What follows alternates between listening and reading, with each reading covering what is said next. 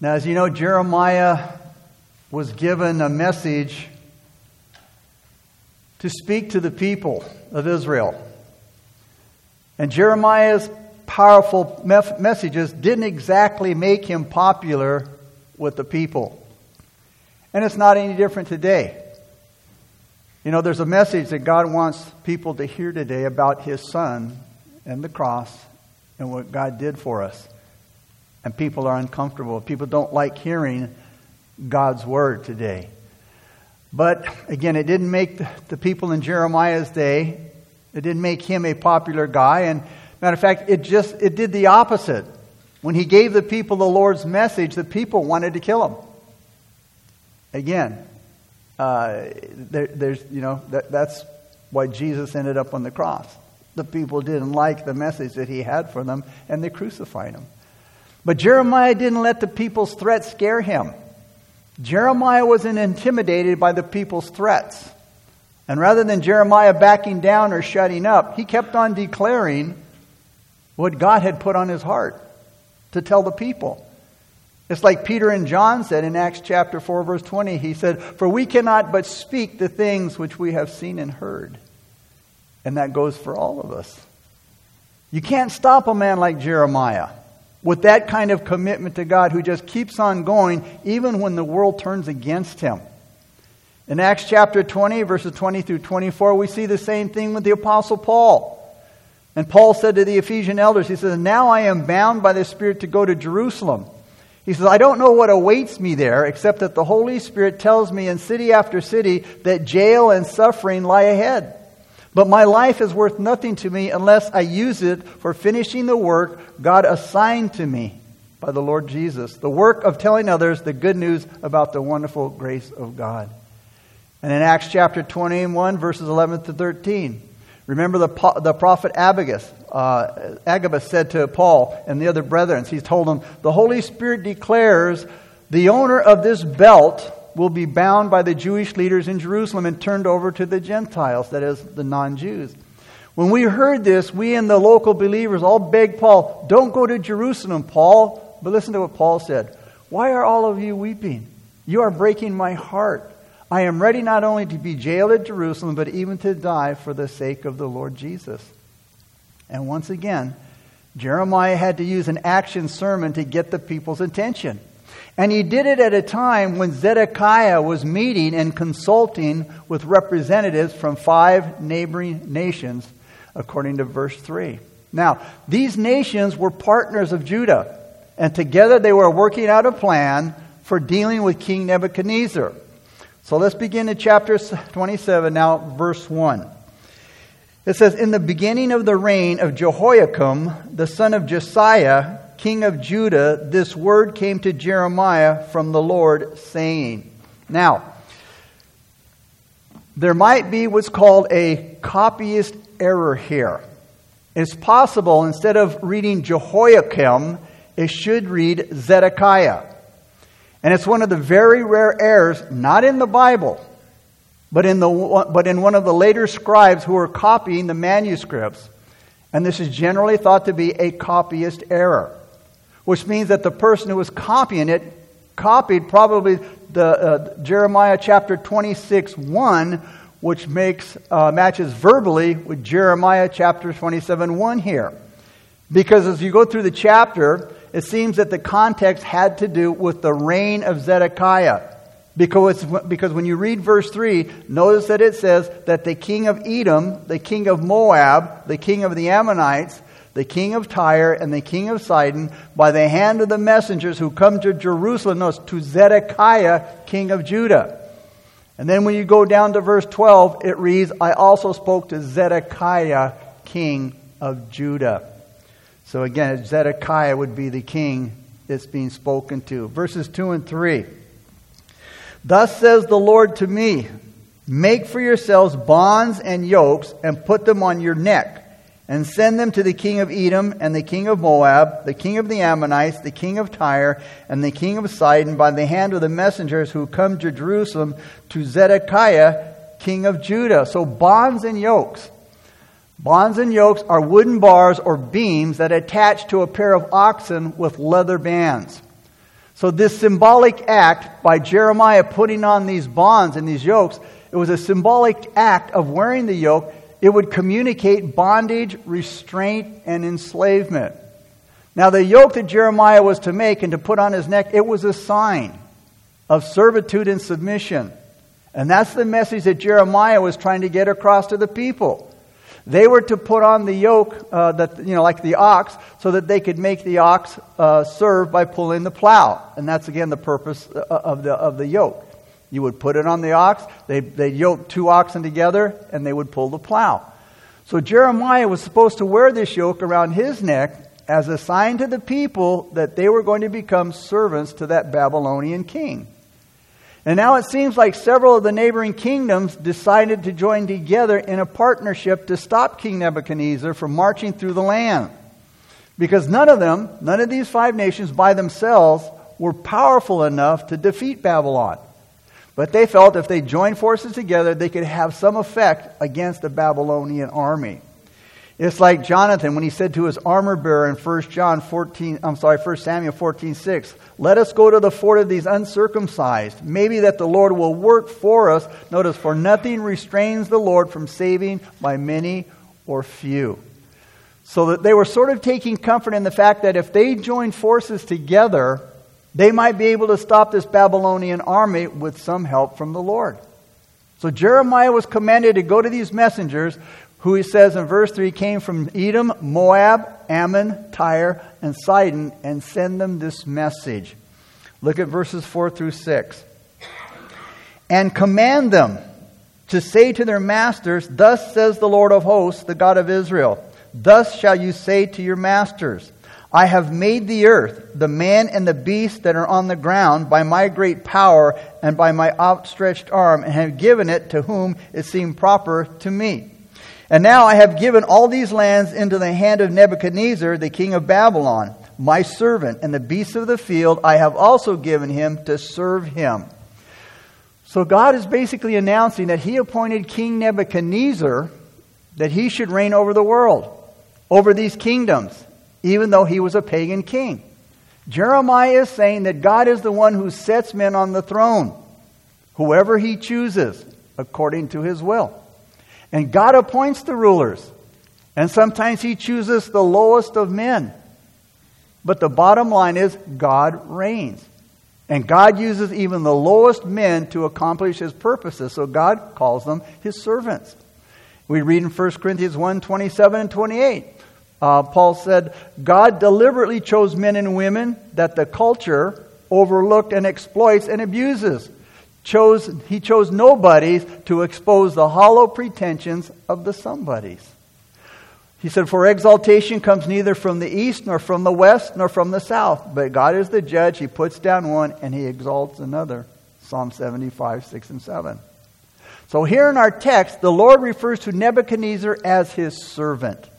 Because God is going to use Nebuchadnezzar, even though he isn't aware of it or isn't really anxious about it, and he may be reluctant, but God will still use him.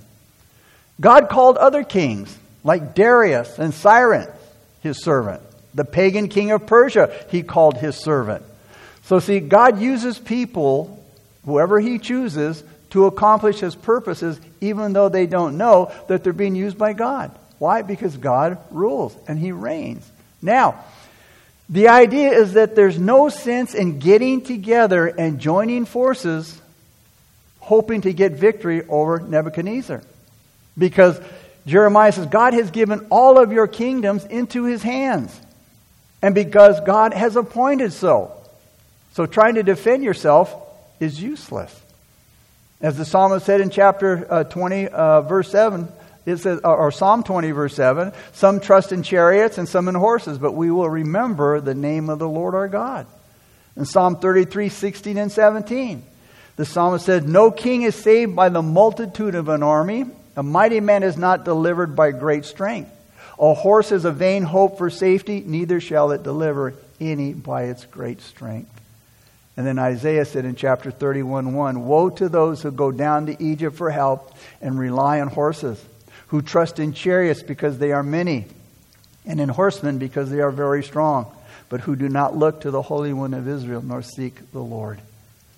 You see, trying to fight against the Lord will only bring pain.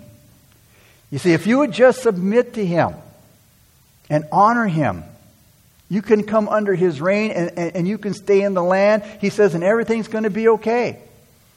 But Jeremiah was telling people if you rebel against what God has appointed and you fight against Him, then the destruction is going to be great and it's going to be costly as far as lives are and everything is concerned. So Jeremiah uh, is pretty much encouraging them to just surrender to what God has appointed for them. And now in verse 7, that's exactly what happened historically. Verse, look at verse 7. So all nations shall serve him and his son and his son's son, speaking of uh, Nebuchadnezzar, until the time of his land comes, and then many nations and great kings shall make him serve them. When Nebuchadnezzar died, his evil son Merodach reigned in his place, and then Belshazzar, the grandson of Nebuchadnezzar, was reigning when the Babylonian kingdom fell to the Medes and the Persians. So God sort of gave them the succession of kings here. There's going to be three Nebuchadnezzar, his son, and then his grandsons. And then it's and, and that would be it for, for Babylon. So God appoints, God sets an order, and God sets the timing. So he's saying to them, You're really pretty helpless to do anything about it. God calls the shots. So if you try to fight against God, you're going to get hurt. He's trying to encourage them to surrender, to surrender to the will of God, and you'll get by. And that's always the way it is dealing with the will of God. You can fight the will of God if you want to, but you're only going to end up battered and bruised. Or you can surrender to the will of God and you can reap the benefits and experience the blessings of submitting and going along with God. So, why is it that we run from person to person? You know, seeking advice, seeking help when, when God is so near. And God will hear my faintest call. You know, why is it that I will sit down to plan out my own, my own course of action, my own course in life, and make my own plans? When Proverbs 19:21 it says there are many plans in a man's heart, nevertheless the Lord's counsel that will stand. Proverbs 16:9 a man's heart plans his way, but the Lord directs his steps. And then Job 5:12, he frustrates the devices of the crafty so that their hands cannot carry out their plans. In other words, why don't I just immediately place myself and my problems on the Lord? Why don't we just, as it says in Psalm 37 5, commit everything that we do to the Lord, trust in Him, and He will bring it to pass? He'll help you. Surrendering the will of God is the best way to go. Instead of looking for some hopeless deliverance everywhere else. See, it's under the hand of God where you will find that deliverance, where you'll find that help. When my situation is so pressing, you know, and I can't see how I'll ever be delivered from it, I need to understand that's not my concern because the Lord who made the promise will find the way to keep it.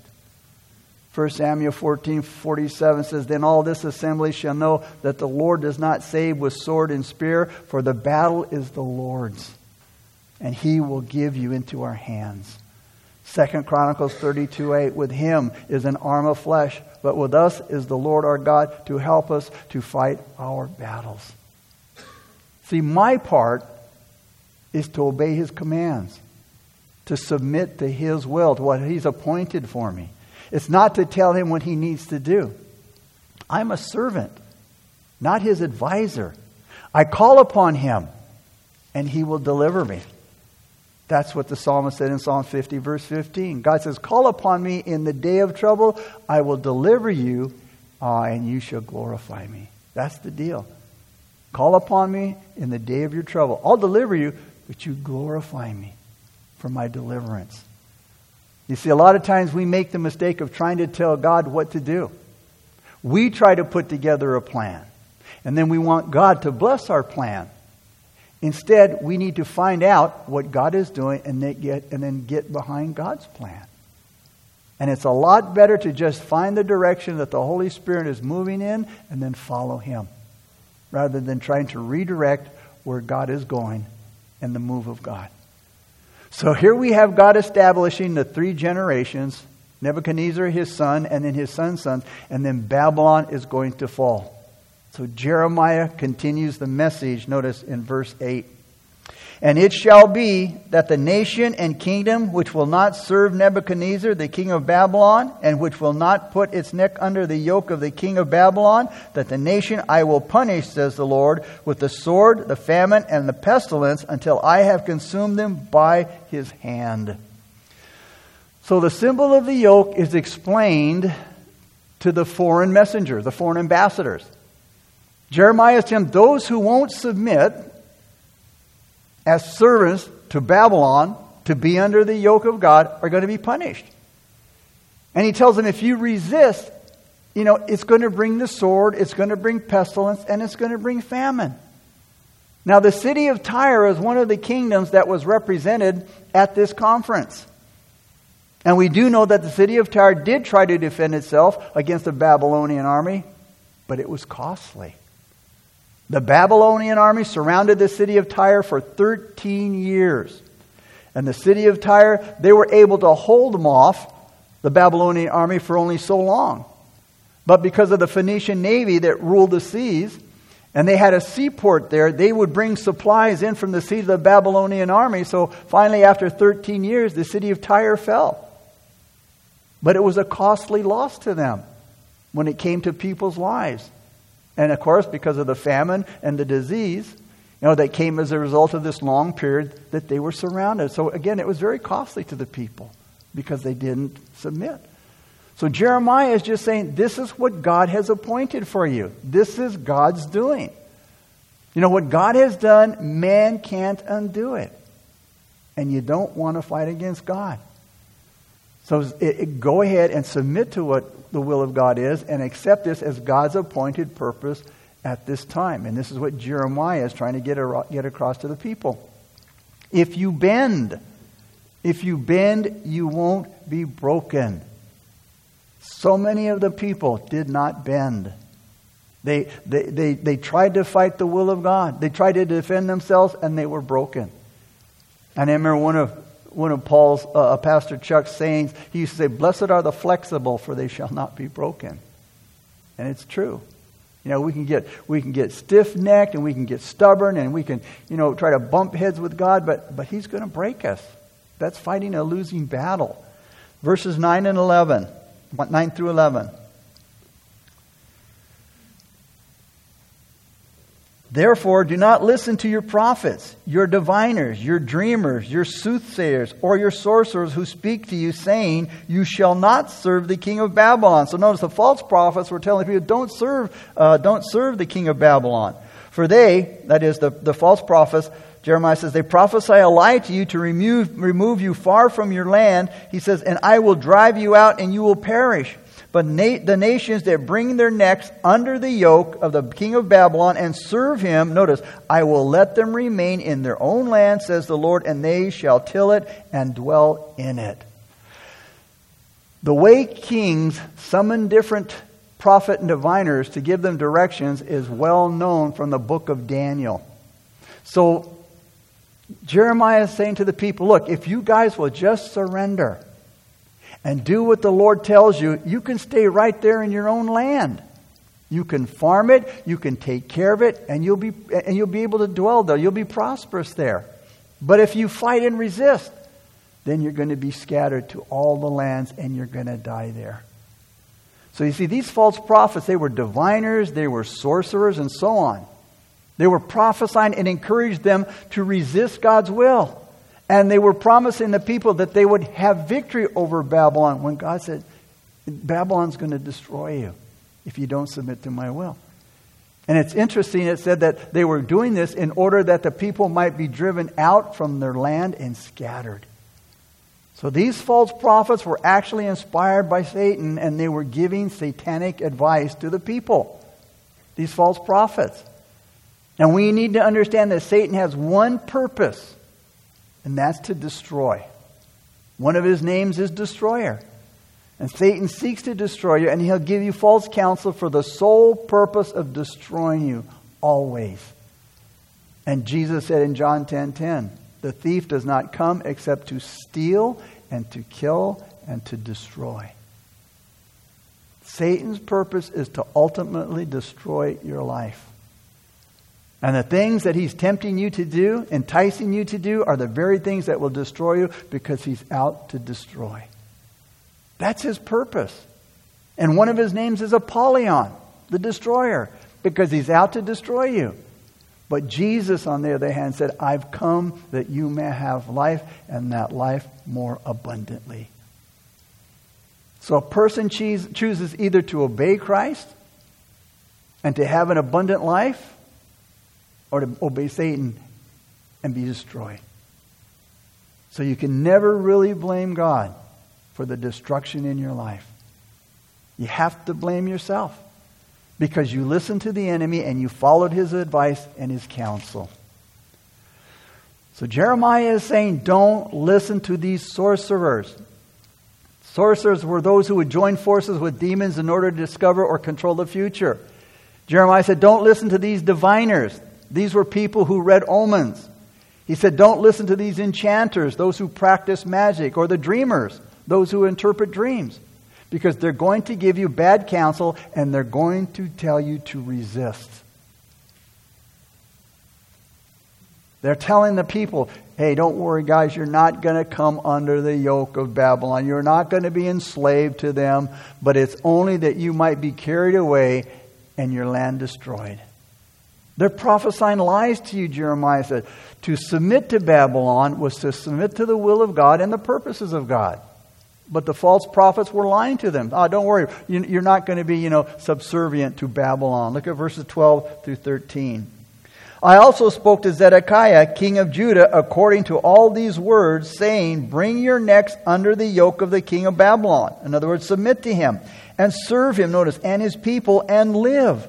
Why will you die, you and your people, by the sword, by the famine, and by the pestilence, as the Lord has spoken against the nation that will not serve the king of Babylon?